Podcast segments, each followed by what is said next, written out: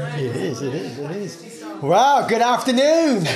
Can I just uh, start with saying that um, I just want to acknowledge what discernment you all have in your choice of uh, seminar this morning. It's great to have you with us, and uh, we really do count it a, a privilege and a pleasure to have this this time and tomorrow with you. And uh, I hope that more than your heads are filled with knowledge, you will be imparted with something more of the power of God to, uh, to church plant and to church plants uh, in the way I think God wants us to church plant. Um, we, we will set, share lots of stories. Initially, we're going to share stories that we think have a prophetic edge to them. Uh, but we will sometimes just share stories just to bless you and just to fill you with faith uh, as we uh, spend time together.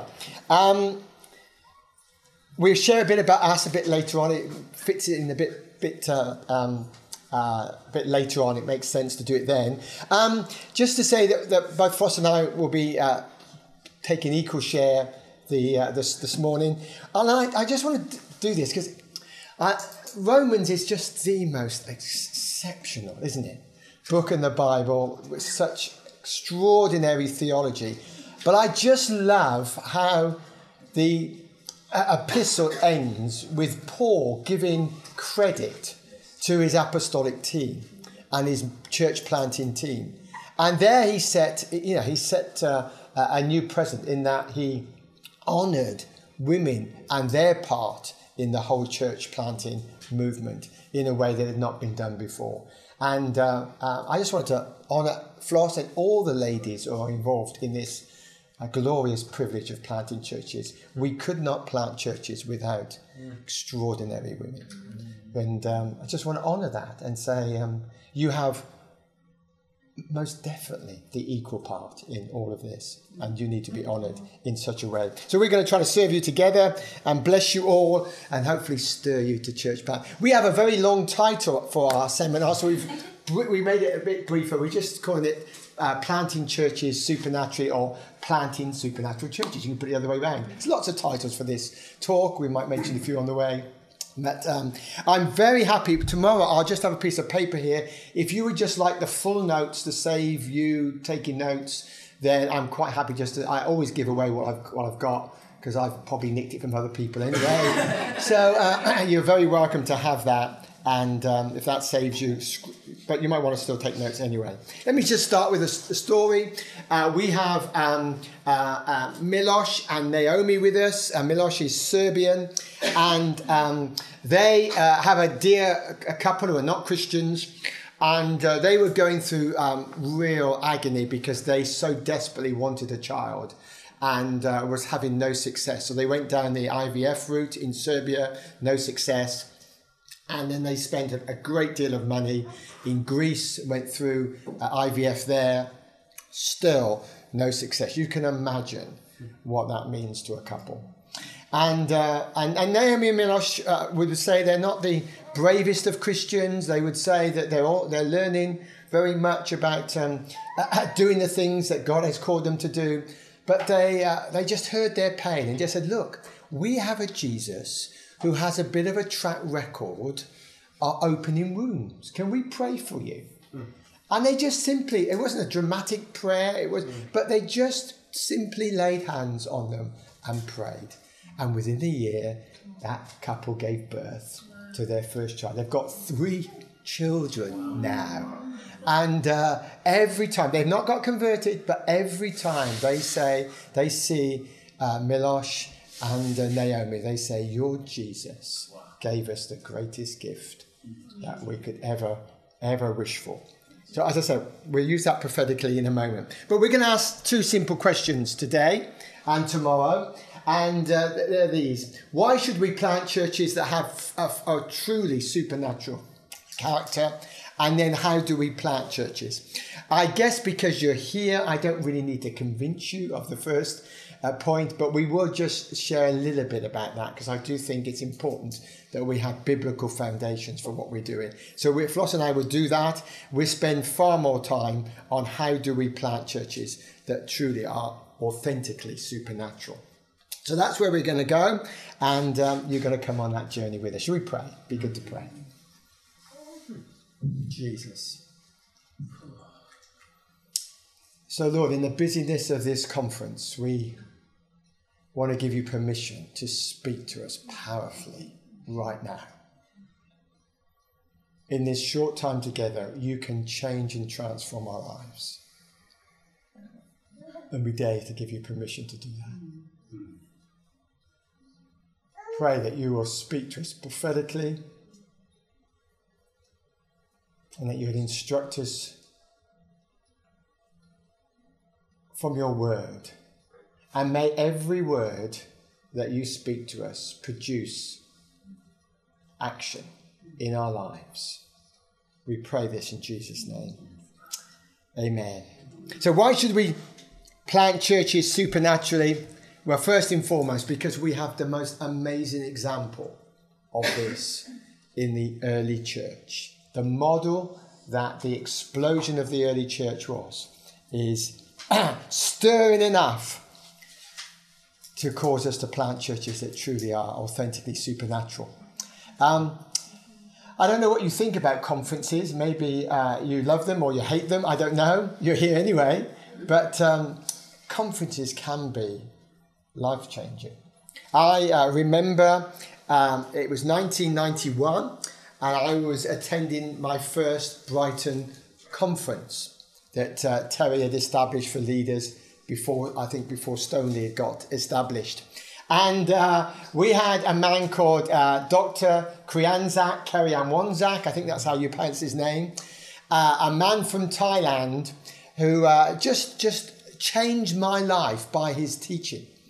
And uh, he explained that many missionaries had gone to Thailand really with little impact, little effect.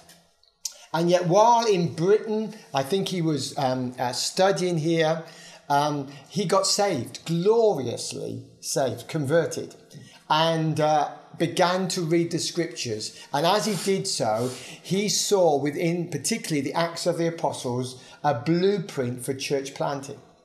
So, what he did was he went back to Thailand and started to do it as Paul did it. In other words, he would go to a town, he would look for the sick uh, and, uh, and the maimed and the lame, and he would pray for them. A miracle would take place, they would get healed, people would gossip what had happened, and churches were formed. It was such, with such speed, it was remarkable. And he was sharing the story of what was happening in Thailand at that time. Uh, it took my breath away. Mm. I began to read through Acts with a completely different light. He just literally, we're going to do it very briefly, but he literally just took us through story after story of how the early church was established. And it opened my eyes. And I, from that moment on, I said, God, I want to plant churches. And what's more, I want to plant churches like you mm. started the whole church planting movement. Little did I know, Floss and I did not know that that would completely change our lives. Within, I guess, a few months, we were in a small market town in, uh, in North Norfolk. I guess there were about 60 adults in this church. And um, I'm, I'm, in, I'm uh, um, one of the, the staff there, and I'm praying in my prayer room. And I feel God says, Grantley, this church will plant 10 churches and you need to share this vision and galvanize the church. So I remember taking it to the elders. I thought they're going to think I'm absolutely crazy. How could 60 people plant 10 churches? We were in a rural area. The community, the town we were in, was, was less than 5,000 people. So don't despise small, things. And, uh, and I took it to the elders, really expecting them to reject it and saying, you just crazy, you know, but um, they didn't. I was amazed. They said, Yes, this is God. So we gathered, we, we hired a, a local motel and uh, gathered the church, and I quite nervously and a bit hesitantly shared the vision. And as one man, they stood up and they said, This is God. And so we started the venture. And so we've been, we're now 27 years on from that venue in the church that we now lead, which is Wymondham. It's a, it's a commuter town to Norwich on the south side of Norwich was the 10th church planted. It all began at a conference, God speaking, changed my life, and we've been on that adventure ever since, haven't we, Lev? So we're going to do what we're going to do throughout these sessions is we're going to do some very definite application uh, moments. Okay, sometimes it would just be prayers. Sometimes it will be specifically listen to what Holy Spirit wants to say to us. But you're not just going to sit there passive. Okay, mm. and because this is a seminar, okay, that means there is if we don't get through the notes, that's fine. Um, at any time, you can interrupt us. Am I just I said that? Yeah, they might just throw things at me. Uh, questions, clarification. If we're going to come to that later, we just say, "Can you?" We're going to come to that later, but let's keep this as interactive as possible. Yeah. Otherwise, you just nod off because you. Okay. Okay. So first application. Let's pray, we? And why don't we just do something really dangerous. Why don't we just surrender afresh our lives to God? Why don't we give Him permission to mess us up? To mess our lives up and shape our futures. Let's just do that. Whatever words you want to use, why don't you just lay your plans at His feet? and say, God, whatever you say, wherever you want me to go, whatever you want me to do, I'm up for it. Just be still for a moment.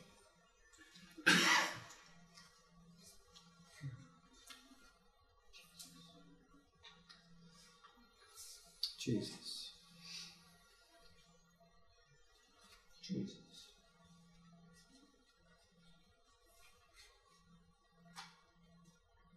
I want to thank you, God, that you have nothing but good for us. Mm. Nothing but good, but good for us. That you're passionate for our welfare and our success. And wherever you lead us and wherever you guide us, it is for our good and it will be for our life because you came that you would give us life in all its fullness. Wherever you send us, we will come alive in you like we've never come alive before. Such is your heart and disposition towards us. We thank you, Lord, that your favor is on us. Your huge favor is on us. And we can live as if we cannot fail. Thank you. Will you free us now to live as if we cannot fail? In Jesus' name. Amen. So let's just briefly just, just do a quick scan over Acts, shall we? So how did the first church begin? It began in extraordinary ways. You wouldn't script this for a Sunday morning. But the Holy Spirit came upon those disciples as they prayed in such manner that they all came bursting out of the building. They lost their fear. They were now in the marketplace and they were gabbling away in a language they did not understand and thought, this is weird. This is not a good strategy for church planting. And yet 3,000 got saved because God wanted to birth his church, not in our wisdom and knowledge, but in his supernatural power. So it began with such a supernatural outpouring. Let me just do Samaria, then I'll hand over to Floss. I love the story of Samaria. You know, God gets tired of a Jerusalem church. And maybe that's a bit unfair, but you know what I mean? A Jerusalem church that was still predominantly inward looking, wasn't it? It had forgotten standing orders. If, if, you, if you're questioning, what is God calling me to do? Okay, it's very simple. There are, I think, two lists of standing orders. The first one is this heal the sick, cast out demons, raise the dead, preach the gospel. That's your standing orders. So if you ever know what, what's God calling, that's what He's calling you to do. Full stop. The second one is you should be going from Jerusalem, Judea, Samaria, the ends of the earth. Two standing orders. yeah, the detail, the special orders, where and when, what people group, He'll fill that in. if you're doing the first bit, the second will follow. Just it just happens naturally. Yeah. Okay. So that was a little offside. Anyway, off piece, as they say. Samaria. The church is planted because God allows persecution. The church is inward looking, suddenly gets scattered, and guess what happens? The church mushrooms and grows. And Philip is cre- creating mayhem. That's what evangelists do. They create mayhem wherever they go. And he's doing that. And this is what it says in Acts 18. It's not on there. It should have been on those, but it's not. Acts 8. Sorry, Acts 8. When the crowds heard Philip and saw the signs he performed, they all paid close attention to what he said, for with shrieks, impure spirits came out of many. Now, for those who are sensitive to being seeker sensitive to their audience, this doesn't sound too good, does it? But God was building this church and he'll build it the way that he wants to. Shrieks came out from many, and many who were paralyzed or lame were healed. Mm. Wow. Mm. When God's building his church, he wants to build it his way. And we see why there is such an emphasis mm. on the supernatural in these early church situations. Just to say, I really appreciate those of you for whom English is not your first language. If we use phrases or terminology that you think not quite sure how that translates, just please ask us. Not that I can tell you in your language, but I, we might be able to clarify because I. Or somebody else might be able to I, do that. I'm sadly a real English person and I don't really speak much of anything else. So, anyway, um, so, so, so we've just seen how the Holy Spirit started the church amazingly, like that that in, in Jerusalem going out to Samaria, and then it started spreading. And Peter and the disciples were going out, and they get to get to to uh, Joppa and or to Lydda, Lydda first, and uh, they come across this man who'd been bedridden for eight years. He's a paralytic, and he's healed. Mm. And the effects of that are amazing. Mm. Let's just read that. It just says. Um, you know, it came upon a man called Aeneas who was paralysed and been bedridden for ages. This man had not moved out of his bed for eight years. Mm. And Peter just says to Aeneas, Jesus Christ heals you. Get up, roll up your mat. That's all he said. You know, he didn't stay there for ages. He wasn't praying over him and shouting and doing all that stuff that sometimes we see.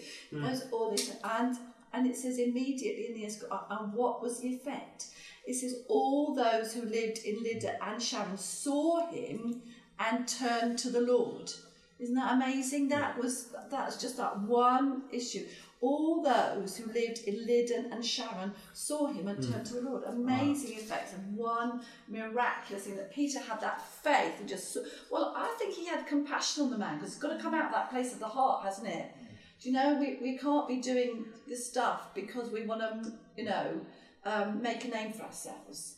You know, I just want to em- emphasize that when we're sharing with you about praying for the sick, bringing healing to, be, you know, doing the miraculous, it's got to be because you've got a heart for the person in mm. front of mm. you. Like Heidi Baker, in one of my, you know, heroes at the moment. She just says, "Love the one in front of you." That's all you have to do. And if you do that, God will, you know, come in big time, won't He? You love the one in front of you with the love that God has for them. Anyway, so Peter, now after that he's obviously getting a name for himself. And uh, they, they, they actually call for him to come to Joppa. Okay, Joppa. And there is this lovely woman called Dorcas who really, you know, she's, she's loved by the community, but she dies. And uh, they ask Peter, Will you come? And, uh, they, and why did they do that? Isn't that amazing? Mm. Because I don't think Peter had seen anybody healed raised from the dead before then, had he? No, no? no. Amazing. They had faith. God gave them faith. Mm. And they called for Peter, and Peter went. And uh, it says, turning towards the dead woman, he said, Tabitha, get up. Don't you love Peter's simple way of doing things? you know, Aeneas, get up.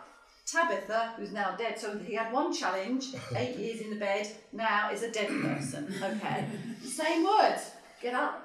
Isn't that amazing? Uh, Tabitha, get up. She opened her eyes and seeing Peter, she sat up. Okay. Now, what was the effect of that? It says, This became known all over Joppa, and many people believed in the Lord. Isn't that amazing again? Mm. You know? Amazing, just that one issue. That woman was loved by people in mm. that town. And God chose her. So that was Lydda and Joppa. And then going on to Paul's journeys, obviously and he gets to Cyprus. and there's in Cyprus he comes across opposition. There's a sorcerer called Elymas, and this sorcerer is giving Paul um, a lot of uh, grief, and he's, he's actually speaking against um, the Christian faith to the proconsul. So this man's got access to those in authority, okay, and he's speaking against the gospel. Um, and Paul obviously gets rather fed up with this. And uh, this is what he says. So this is interesting again in terms of thinking about you know protocols and doing things gently. Okay, then Saul, who was also called Paul, filled with the Holy Spirit, looked straight at Elymas and said, "You are a child of the devil and an enemy of everything that's right. You are full of all kinds of deceit and trickery. Will you never stop perverting the right way of the Lord?" And this is what he said Now the hand of the Lord is against you. You are going to be blind for a time, not able to even to see the light of the sun. You know, again, that's not normal strategy that we would use when we go into town But it says immediately mist and darkness came over him and he groped about seeking someone to lead him by the hand. When the proconsul saw what happened, he believed, for he was amazed at the teaching about the Lord. Now, mm. what teaching had Paul done? It's interesting, isn't it? What teaching actually been doing something, it was spiritual warfare, wasn't it? Okay, now he goes on to Iconium. Okay, and again, he's facing opposition in Iconium. Okay, and uh, a lot of the Jews were speaking against the Christians, speaking against the gospel, and uh, they refused to believe, and they stirred up the Gentiles against the against believers. So what do Paul and Barnabas do? They don't decide, well, this is not the place for us. It actually says in verse 3 of chapter uh, 4, I think it's chapter 14. Yeah. Why mm. it says 4. 14. Amen. Yes. So Paul and Barnabas spent considerable time there speaking boldly for the Lord, who confirmed the message by, of His grace by enabling them to perform signs and wonders. Mm. Two things together. They didn't decide to leave because it was difficult. They decided to stay. They committed themselves to it, but they taught and they and they had signs and wonders following. God confirmed the message with signs and wonders. Okay, so then they go on to a place called Lystra. Okay, and they come upon, upon a man who was lame from birth. Hmm. and uh, in this place is where Paul and Barnabas, the people believed they were gods, and they had to work, you know, they had to make sure that people didn't bow down to them and all that sort of thing, and they pointed them to Jesus. Okay. Mm. And here's Paul. He's obviously learned a few things from Peter. Um, okay. Paul looked straight at the man and he said, Stand up on your feet. Okay, this man had been lame from birth. He'd never walked. His legs had never worked. You know, he'd never been able to move his body in that sense. And it said, and all Paul did was look straight at him, and he said, "Stand up on your feet." And it says, at that the man jumped up and began to walk. He yeah. jumped up. Isn't that amazing? Don't we want to see that? Oh my goodness, I want to see that. Don't you? Okay, so now obviously we're we're in, in Europe at the moment. Church planting in Europe, obviously moving across from the Middle East. Okay, church planting in Europe began as a result of supernatural guidance of the Holy Spirit. You know, Paul being told to go to Macedonia, had that call, that dream, the Macedonian man calling to him. Mm. Okay, so what we're saying is it's not just healing, raising people from the dead, it's that Holy Spirit guidance as well. It's not just those miraculous things. It's actually visions and dreams that give us those that guidance, and that is exactly what happened. Um, you know that that that dream that Paul had of a man saying, "Come, you know, come to Macedonia and help us." So, so the, the direction was from the Holy Spirit as well. Okay, and then obviously the the last one I want to talk about is Philippi. And um, I think this is a really, really important um, uh, uh, thing for us to, to look at. Because in Philippi, um, again, they were finding opposition, and opposition was coming from this slave girl who was used by her slave masters as a she earned a lot of money for her masters as, as for, by fortune telling. And she kept following around Paul and eventually it says finally Paul became so annoyed you know, and again, we don't tend to think, well, we work out of annoyance and this is how we, you know, see great things happening. But says, finally, Paul became so annoyed, he turned around and just said to the Spirit, in the name of Jesus Christ, I command you, come out of her. Simple, again. And at that moment, the Spirit left her. You know, amazing, again. So that was in Philippi. But then, when Paul talks about um, how he how he came to people, You know, in 1 Corinthians 2, verse 1, it says, And so it was with me, brothers and sisters. When I came to you, I didn't come with eloquence or human wisdom as I proclaimed to you the testimony of God. For I resolved to know nothing while I was with you except Jesus Christ and Him mm. crucified. I came to you in weakness with great fear and trembling. This is Paul, who was doing all this amazing stuff. I came in weakness, great fear and trembling. My message and my preaching were not with wise and persuasive words, Mm. but with a demonstration of the Spirit's power. Yeah. Why? So your faith might not rest on human wisdom, but on God's power. Yeah. And if we want to plant holy churches, that's the, the, that's the heart of it, isn't it? We want uh, we want vibrant churches across Europe that are full of life because they're they're they're built on the power of God, not human wisdom. And you know, we mustn't forget, must we, that Jesus said it was his job to build the church. Very often we do it the other way, and, and we've got to go out and bring in the kingdom. And if we bring in the kingdom, if we focus on that, he will build the church. And very often we're focusing so much on building the church ourselves that we forget that we've actually got to bring in the kingdom. And uh, that's the whole essence of what we're really talking about these two days. Okay, let's have another testimony, then I will bring some application. Kirsty is a young mum and she comes to Alpha. The reason why she comes to Alpha is because somebody invites her. It's not rocket science, is it? And what guess what happens when she gets on Alpha? She gets gloriously saved. But she's a woman with a, a real um, burden. And it's this she's got one child, but every attempt to have a second child has failed. She's had uh, numerous, I forgot the number, numerous, about six miscarriages. And so, though she's come to Christ, she shares the pain of miscarriage and wanting for a child. And uh, the, um, you know, the uh, session came up for healing, uh, and always in that session we pray for the sick and minister to them. We've seen many miracles, and um, they asked Kirsty if they could pray for her situation. So they, that's what they literally did. They just laid hands on the shoulder and prayed that she would give birth within the year. And Kirsty did give birth within the year to little Grace. But when Grace was born, the doctors were, were severely uh, concerned and took the baby away from her almost instantly. And suddenly, news from the hospital came to us that uh, little Grace was very, very ill. And I can't remember the actual name of the, the complaint, but basically, her heart, all the muscles of her heart, uh, was hardened and um, it would be a complaint that would severely debilitate her at best, could kill her at worst. And so I remember the Sunday we, we, we- she was she was born, I think the late Saturday night. So I'm about to announce the news on Sunday when I when um, the leader of her life group comes to me and says. Um, Hey, we, this is the situation. So I was going to triumphantly talk about grace, and now I, I don't know what God, what possessed me, but I was indignant. I was so angry at the enemy. I, I, I don't think I've ever prayed uh, publicly like I prayed there. I just stood my ground. The whole church stood its ground, saying, "Satan, you have no right over this miraculous birth. We are we are claiming grace right now, and uh, and, and we just we just really just railed at the enemy, and it, it just lifted Jesus up." And um, after the after the service, the life group, I remember their meeting here. They were over there praying for little Grace. As they were praying, they got this text message through to say that great, great little Grace is out of intensive care and is with her mother. So that was positive.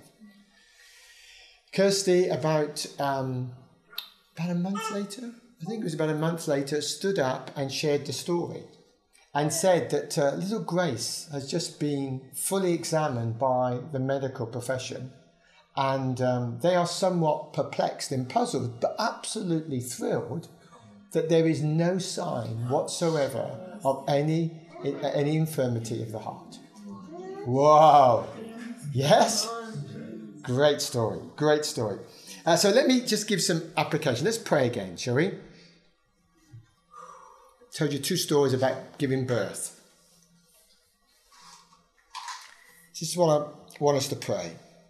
I'll say it then. If, if you just want to use your own words, if you feel this resonates with you, don't just do it because I'm asking you to. If it resonates with you, do it. God put a desire in me to be part of the birth of a truly kingdom culture church.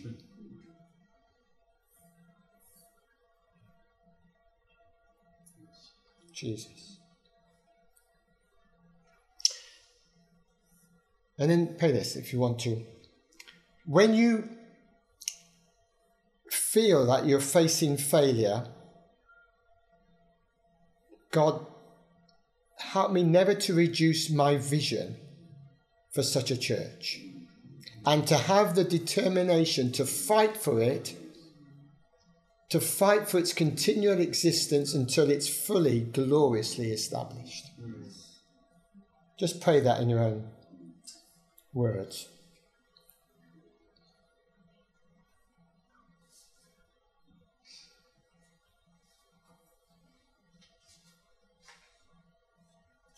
And then let's just ask Holy Spirit, shall we? Because He's the great communicator.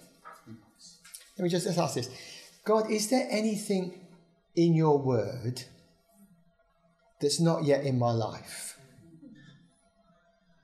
And if so, what is it that you want me to pray to bring that about? And what is it that you want me to do to be a co laborer with you?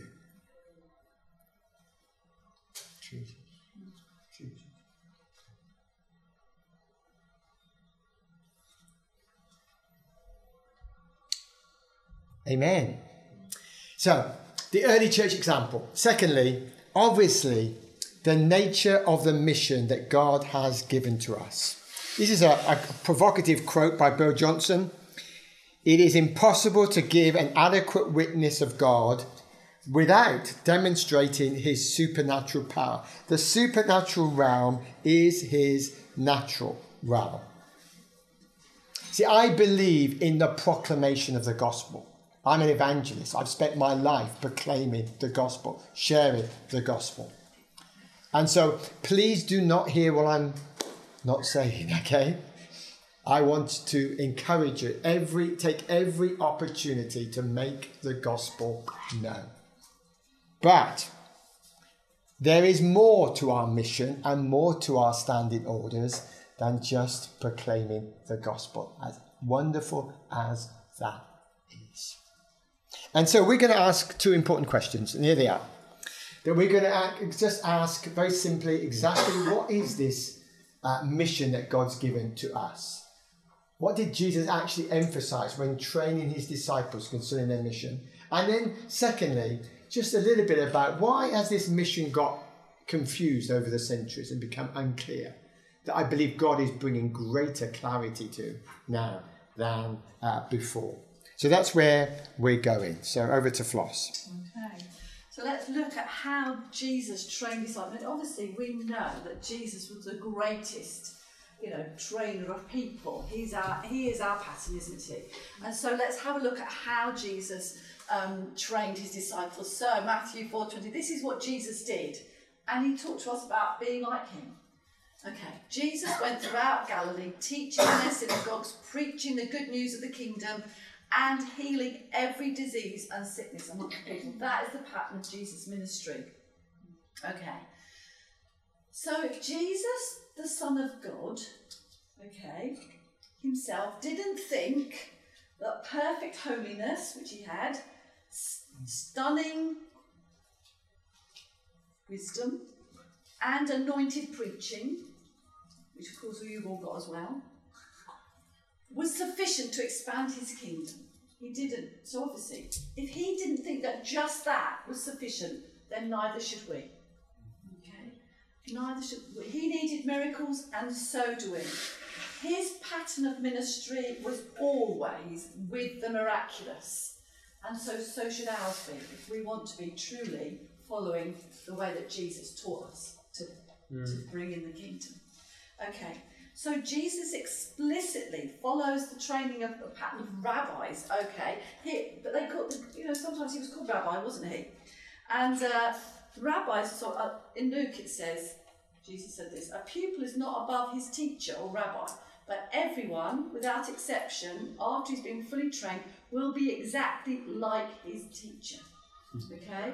And in John, Jesus states, For I gave you an example that you also should do exactly as I did. so you're getting the idea. Yeah. The continuation and replication of Jesus' mission was exactly as I've sent you, so the Father, Father, exactly, the Father sent me, I send you. Exactly the same way. Hmm. Okay, that's quite challenging, isn't it? When we actually really think about it. Exactly as the Father sent me, I'm sending you. Okay, that's what Jesus. Okay. And so, all through the Gospels, you see that the disciples were, encouraged to emulate Jesus. He taught, you know, they lived with him 24 7, didn't they? well, I presume they lived with him 24 We don't know all the time, so that's a bit of a generalisation. But they lived with him, they walked with him, they saw what he did. He was the, a brilliant teacher. Mm. But he didn't just teach them with words, he showed, and you know that actually people that do things learn quickly. That, and he sent them out, didn't he? Mm. He sent them out to do the things that he did, you know. It, it talks about how he called his 12 disciples to him and he gave authority to them. The authority that he had, he gave to them to drive out impure spirits and to heal every disease and sickness. Now, they were, what were they, uneducated fishermen. You know, they didn't have great, you know, education in terms of what we would say education. And I think we've got to somehow put off our Western mindset that says education training is purely about academic thinking. Know, we've we've so gone down that road. And I just want to tell you this quick story. I was reading a story, reading a book about Heidi Baker recently, and um, they were talking about them people going on their training school. She talked about this one particular pastor whose wife had brought him to know the Lord, um, and he then went on. You know, he was a drunkard, and she she, she was an amazing woman. But she was a very simple woman. She had no education at all. She could not read and write. She was on hmm. their training school. But when it actually came to the end, it was the sort of technically, she couldn't graduate from the training school because she hadn't been able to do the sort of paperwork. So they were, but she was an amazing woman. She had seen several people raised from the dead. Hmm. And so they went to Heidi and said, What do we do about whatever this lady's name was? I can't remember. What do we do? We can't graduate her because she hasn't done the paperwork. And Heidi just said, Goodness me, child, she's raised people from the dead. Of course she graduates. you know, and we have to change our mindset, don't we? And I think we've got to do that. And so, therefore, you do not have to be clever to be a church planter and to be doing the things that Jesus did. Mm. You just have to be obedient and full of the Spirit. Isn't that amazing? Okay. So, Jesus said, The kingdom of heaven has come near. This is what he said heal the sick, raise the dead, cleanse those who have leprosy, drive out demons. Freely you've received, freely give. Guys, are you getting warm in here? Because I did turn the, um, the uh, aircon off because it was getting chilly. Do you want me to turn it back on again? Yes, yes. I pressed the repeat button, it will come back on. Yeah. Yay! Okay, so. so those, as Granny said, those are your standing orders. That is what Jesus told us to do. We made it so complicated, you know. And then it says, you say? Go into all the world and preach the gospel to all creation. Whoever believes and is baptized will be saved, but whoever does not believe will be condemned. And these signs will accompany those who believe. In my name, they will drive out demons, they will speak in new tongues, they will pick up snakes with their hands. When they drink deadly poison, it will not hurt them at all. They will place their hands on sick people and they will get well. Hmm. That's what Jesus spoke. He spoke that out over his disciples. It wasn't, oh, they might. Hmm. Some of them might do this, you know, the clever ones or the very spiritual ones, but no, he said, they will. That's you. That's me.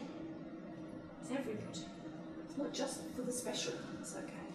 So, you know, we want to just say to you that miracles are not the icing on the cake for Christians. They're the meat and potatoes of our Christian walk with Jesus. And, you know, Jesus taught his disciples that they must not see miracles as anything other than essential to their kingdom lives and those of, and those our churches, you know.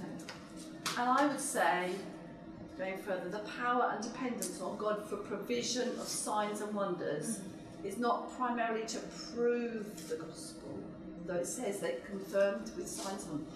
It is. You're love people, you're going to bring healing to them. You're going to pray for provision for them. You're going to pray for their hearts that are broken to be mended. You can pr- pray for their babies to be born. You know, all those things, aren't you? Wonderful. I think you need a story. We've got this young girl, and her mother takes her to a meeting, and uh, Heidi Baker is the speaker. We mentioned this, so I just reminded the story. And uh, at the end of the meeting, this little girl, four years of age, goes to her mum and says, Mum, I've got to go and talk to that woman. And her mother says, What do you mean? That's the speaker. That's you can't go and talk to her. No, no, no, no. I've got to talk to her because uh, I've got a message from God for her. Well, her mother thinks this is just, you know. So, um, anyway, before she could say anything, she runs to Heidi Baker. And she goes to her and says, uh, Heidi, I've got um, a message from God for you. So Heidi, who's just so loving, says, Yeah, what is it? And she says, Well, God says, turn left. That's it, turn left. And she leaves. Some months later, Heidi is on a convoy, uh, a sort of um, aid convoy, uh, with a couple of trucks uh, in a land I can't remember where. And they come to a T junction.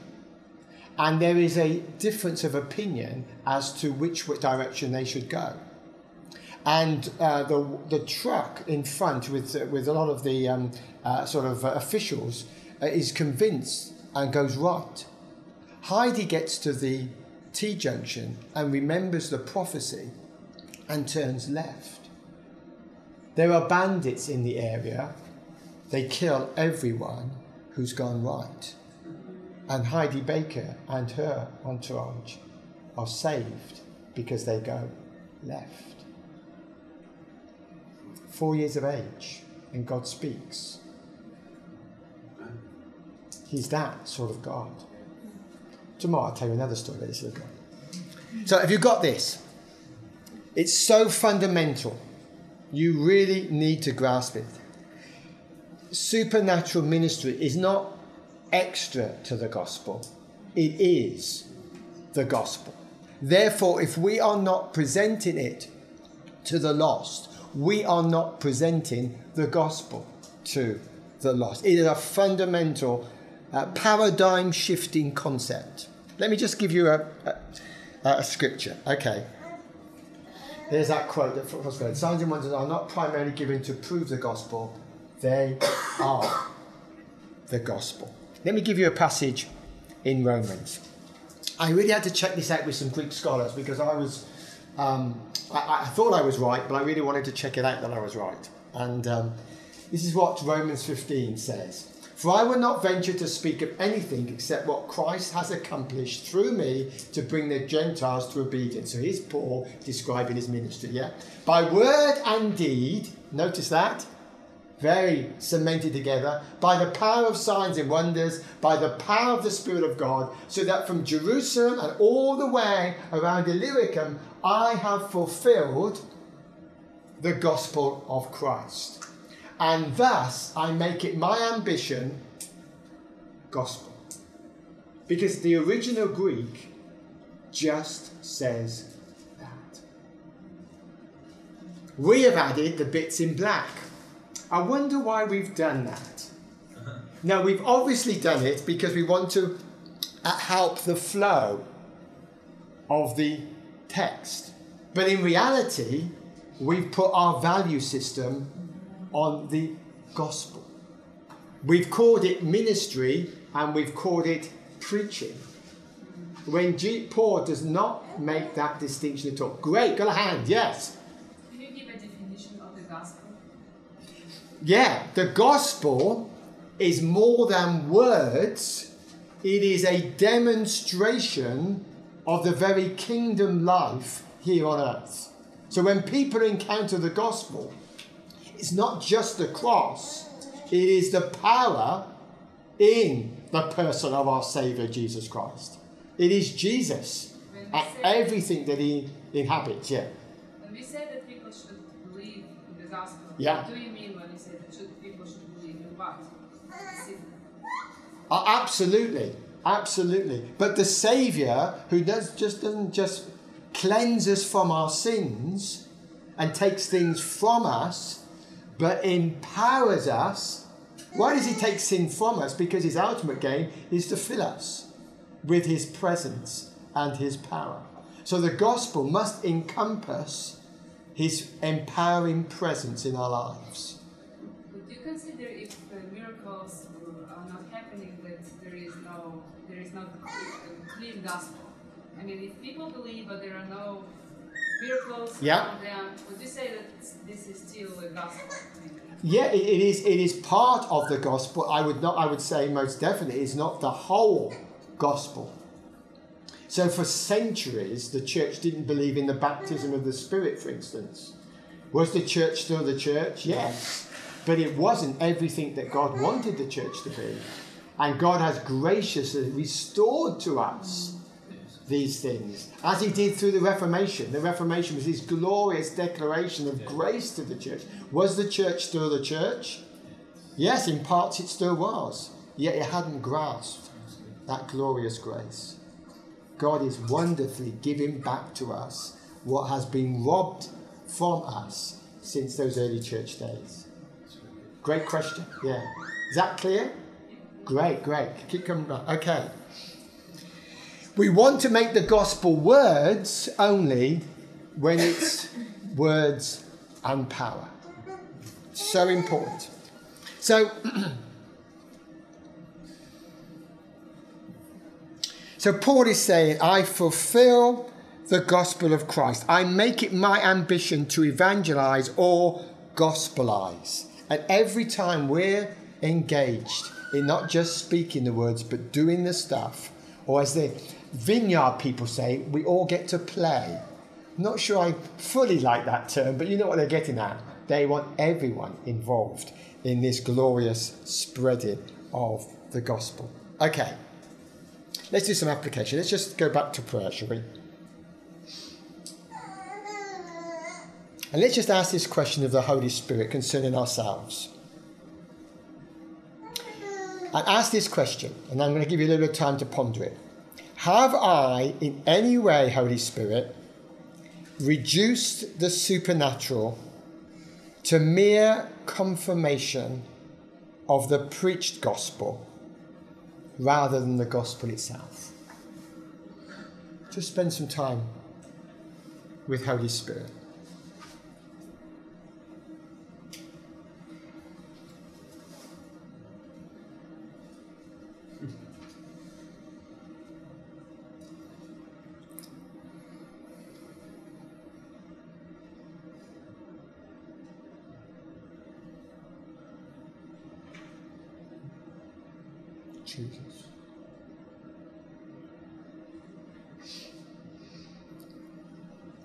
Then let's ask this other question of Holy Spirit.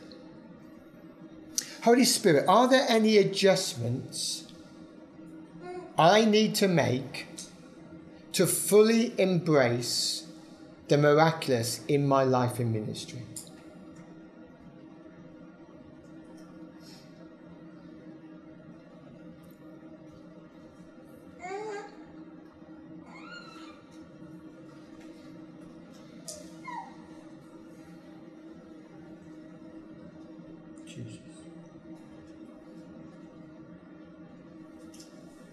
Gives you anything, just write it down. Don't lose it.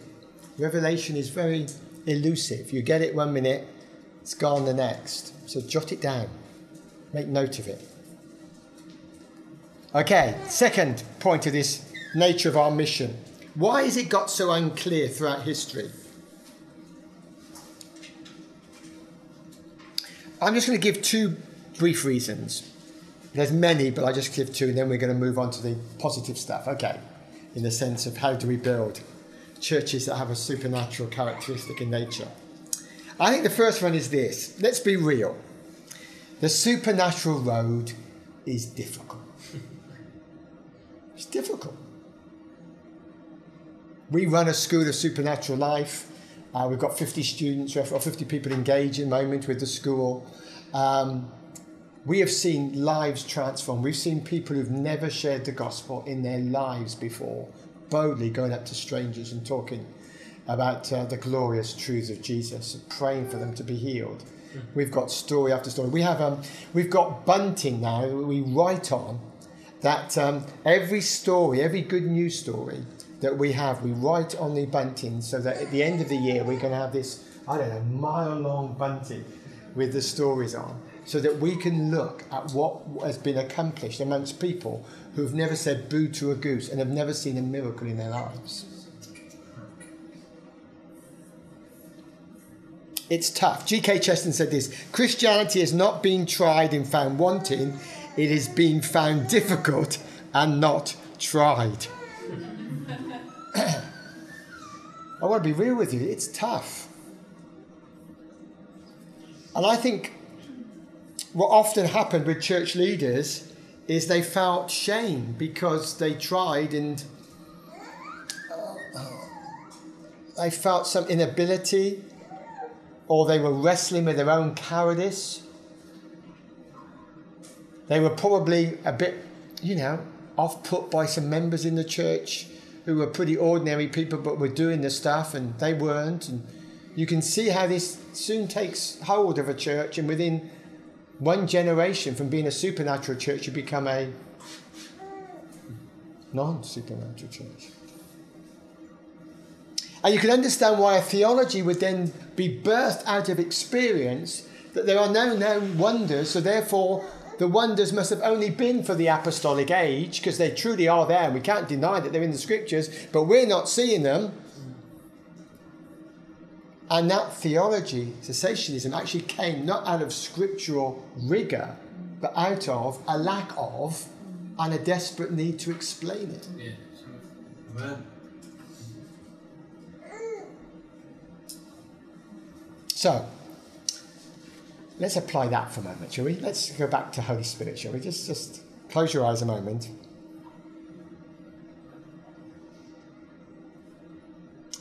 Just ask this question Holy Spirit, is there any way that I've allowed my current inabilities and lack of courage to set the pace for my ministry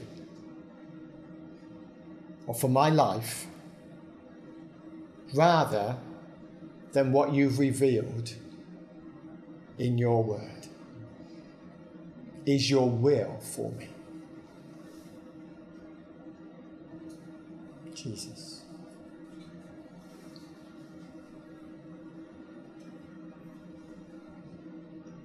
Do you like uh, reading great stories of great Christians, biographies? I do too.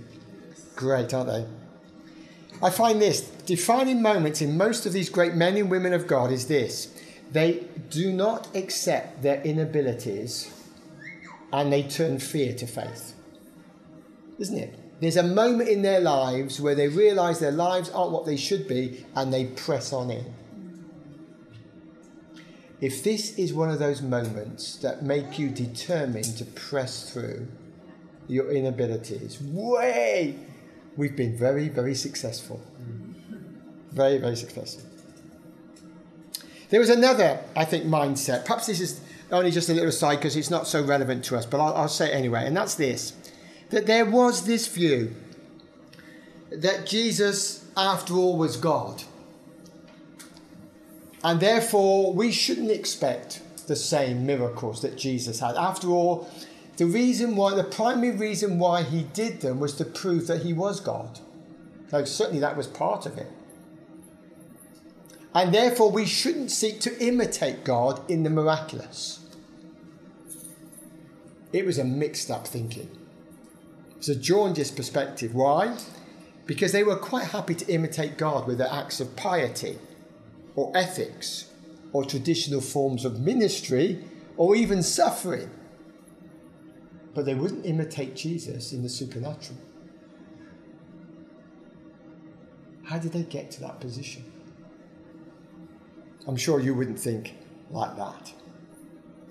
Floss gave you, in a sense, Paul's final word, word in 1 Corinthians 2. Let me just remind you my message and my preaching were not with wise and persuasive words, but with a demonstration of the Spirit's power, so that your faith might not rest on men's wisdom, but on God's power. Yeah?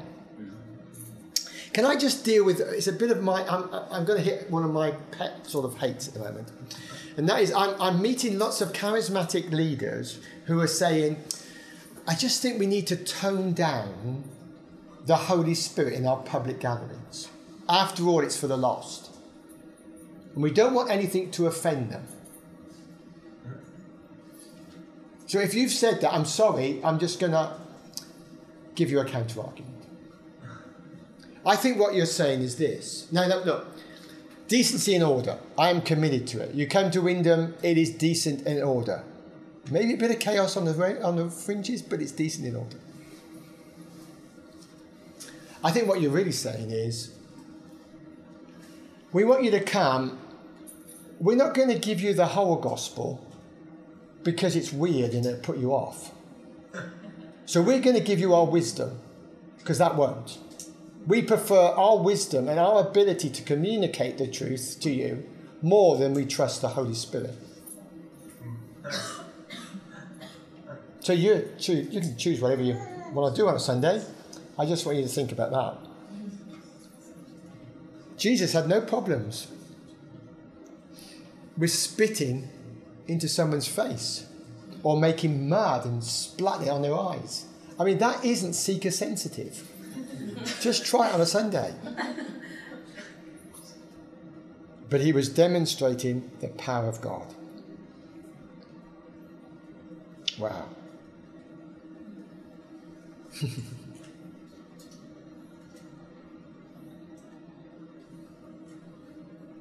Let's do a. No, we go straight into Floss. We're not going to do an activation there. Uh, quarter past. Yeah. Yeah. So let's do the first one on how to plant churches supernaturally, ready for next next time. We realise that we've actually weighted it so that we've got a bit more for tomorrow. So we just want to start today. Just at the end of, of that, there's a lovely quote that Grantley's got. He has. She said, James Callis said this: "The command to go out and preach the kingdom of God is never once, never, not once separated from the command to heal and cast out demons. They're never separated, always together. Preach the preach the gospel, cast out demons, heal the sick, always together. Okay, you're getting the gist of where we're coming from, aren't you? I think so. Okay, so the question is, how do we plant churches supernaturally? So that's what you're saying. Okay, well that's all very fine, but how do we actually plant churches? If you go and if you just go and do the things, the standing orders, and you're planting a church, you'll be you'll be getting there. Okay, but let's see, how do we plant churches supernaturally? Well, let's just tell you a, a story, and very interesting, this is another story about a baby. And I'm, I'm beginning to wonder, God's actually, you know, saying something. We've got a couple in our church called Sue and Ian, and um, their, their family life is a bit complicated because they both got prior families, but one of the daughter, Ian's daughters, um, walked away from when she was brought up as a Christian, but she walked away from God. She married another guy, and um, they, uh, you know, she wasn't walking with Jesus.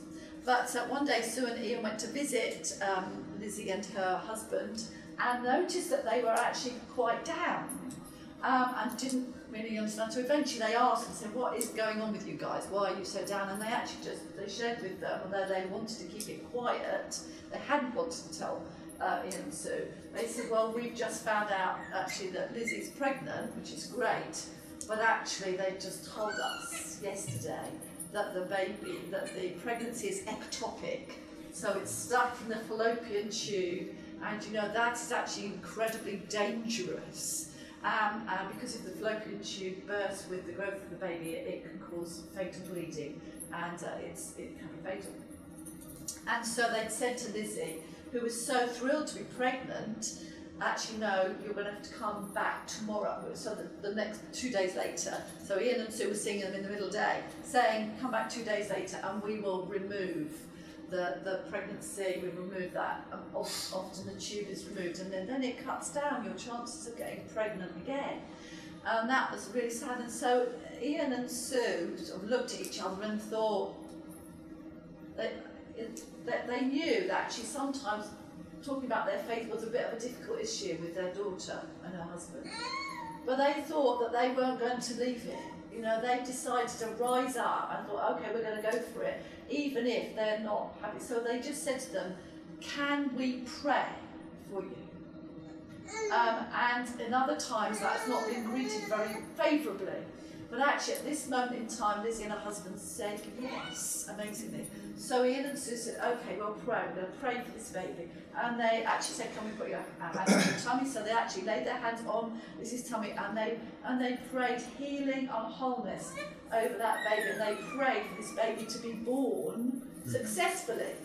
So that's a big prayer. and um, so, and then they left it.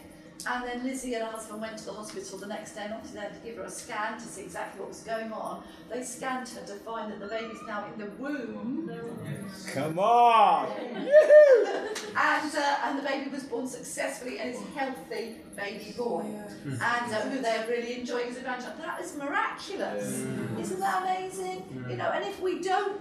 If we don't go over, step over our fears and think we're going to offend people, we're never going to see those things. So, you know, I just want to encourage you to do that. Just step over that fear of not going to. People are so much more ready to, for us to pray for them, to be for healing, than, than we are ready to do it so often. Mm. They're much more willing. Even on, out on the streets, you'll find that. People are much more ready for you to pray for them because, you know, you're just showing them that you love them. Mm. It's the most important thing. So, you know, and so actually, just out of that story, what we just wanted to say in terms of how we, you know, we plant churches, we've so often wanted to, to, to birth a supernatural ba- baby in the gift of the individual. Mm. And actually, we're called to go out and plant churches as a community. And so often we find that, you know, we're sending people out with a vision. You know, you go and do that, and you feel that you've got to go and do it on your own. And Jesus didn't send his disciples out on their own, did he? He didn't send them out ever as a one. He always sent them out as at least two, and sometimes in greater numbers. You know, he sent out the 72 and he paired them up. You know, and we're not called to go and do it on our own. We were always meant to venture out, but we were never meant to do it alone. You know, Jesus kicked off the mission that we're continuing now.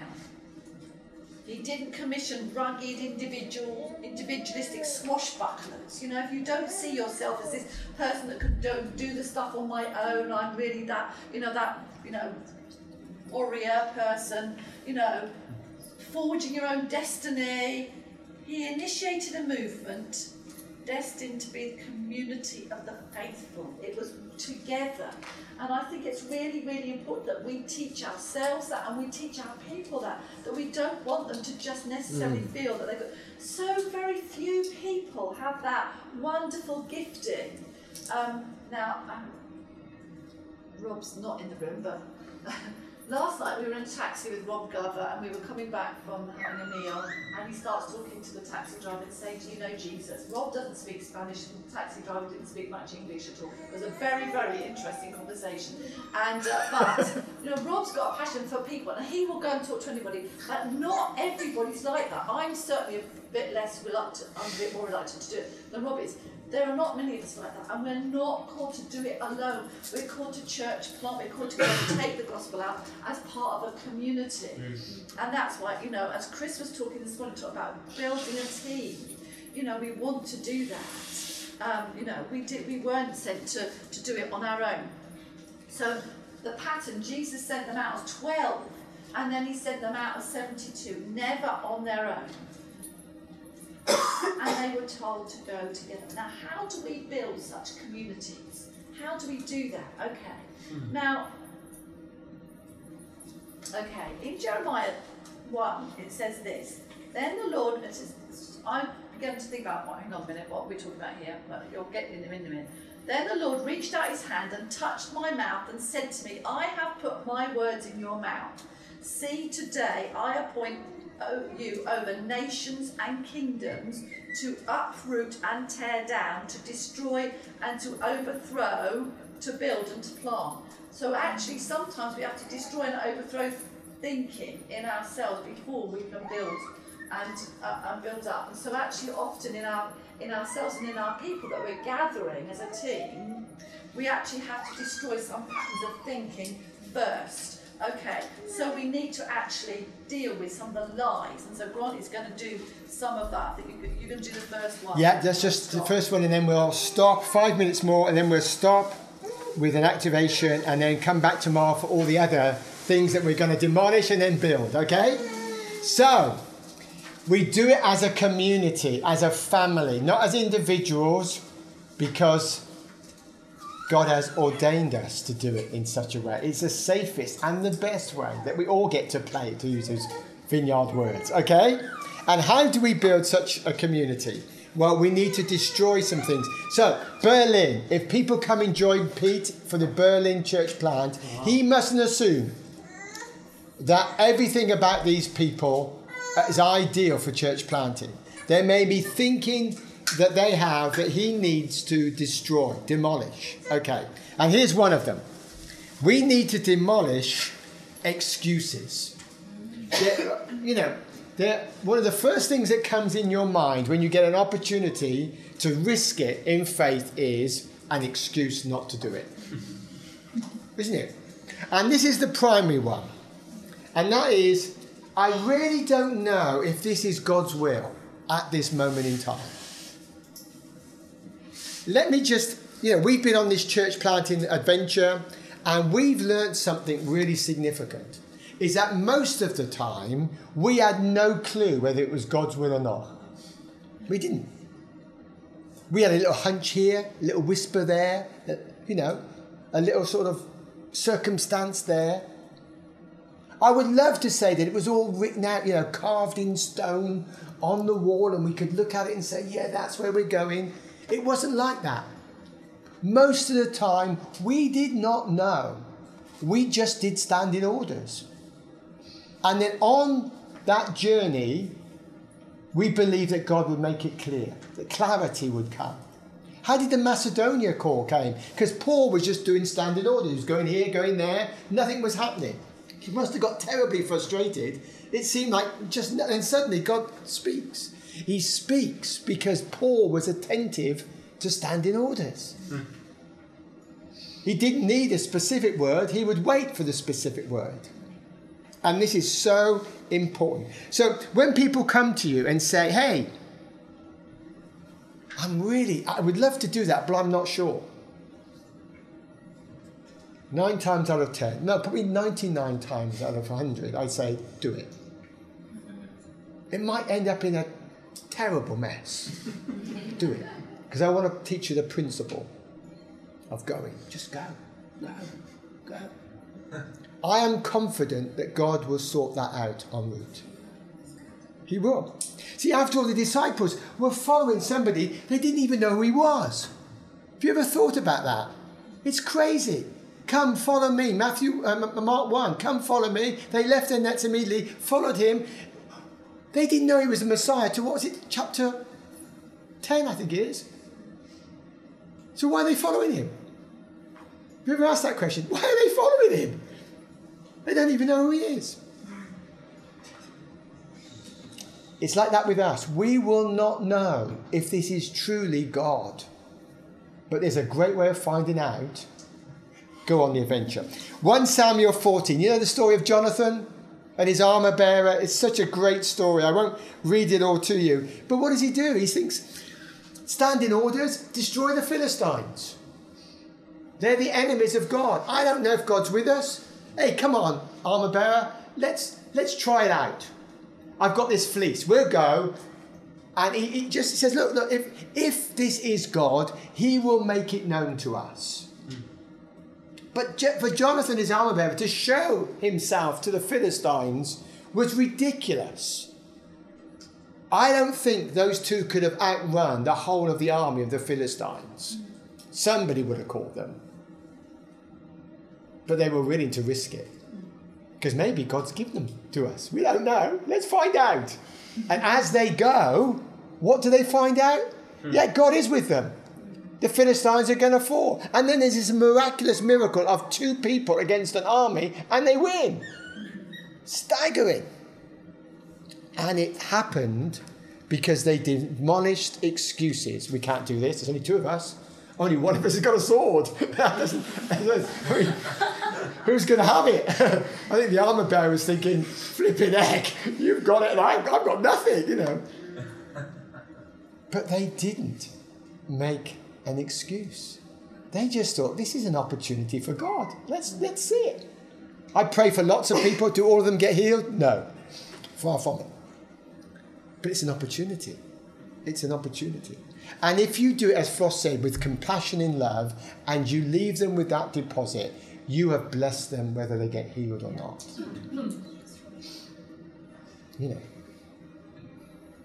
We heard one amazing story in, in, um, in Kathmandu, isn't it? This man who prayed for somebody who had no leg for 25 minutes while, for his leg to grow, while the crowd around him were just shouting abuse and, uh, you know, railing at him, you know, for what is this stupid. And, you know, he never got healed.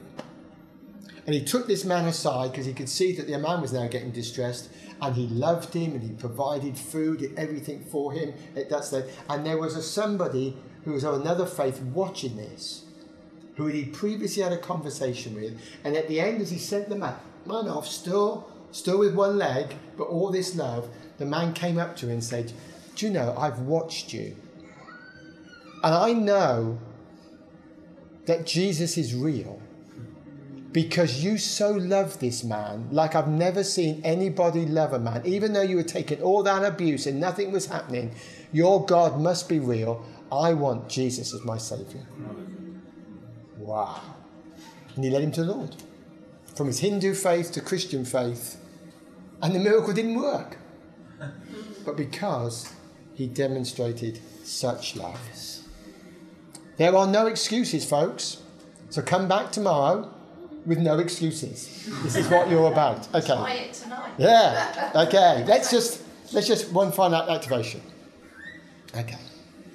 You're in the presence of Holy Spirit. Just thank Him for the adventures that you've already been on. Just do that. Think of the adventures in your life you've already had. Thank Him for that. Okay.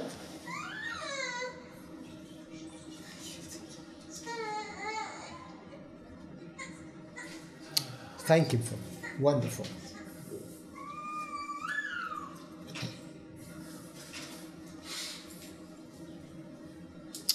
And then finally, just ask Holy Spirit, are there any excuses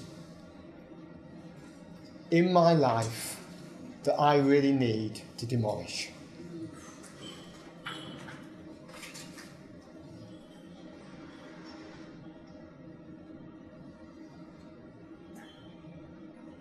And just ask Holy Spirit to do that in you right now.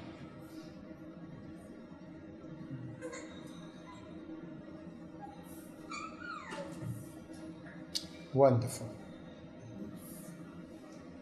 I should have said this right at the beginning.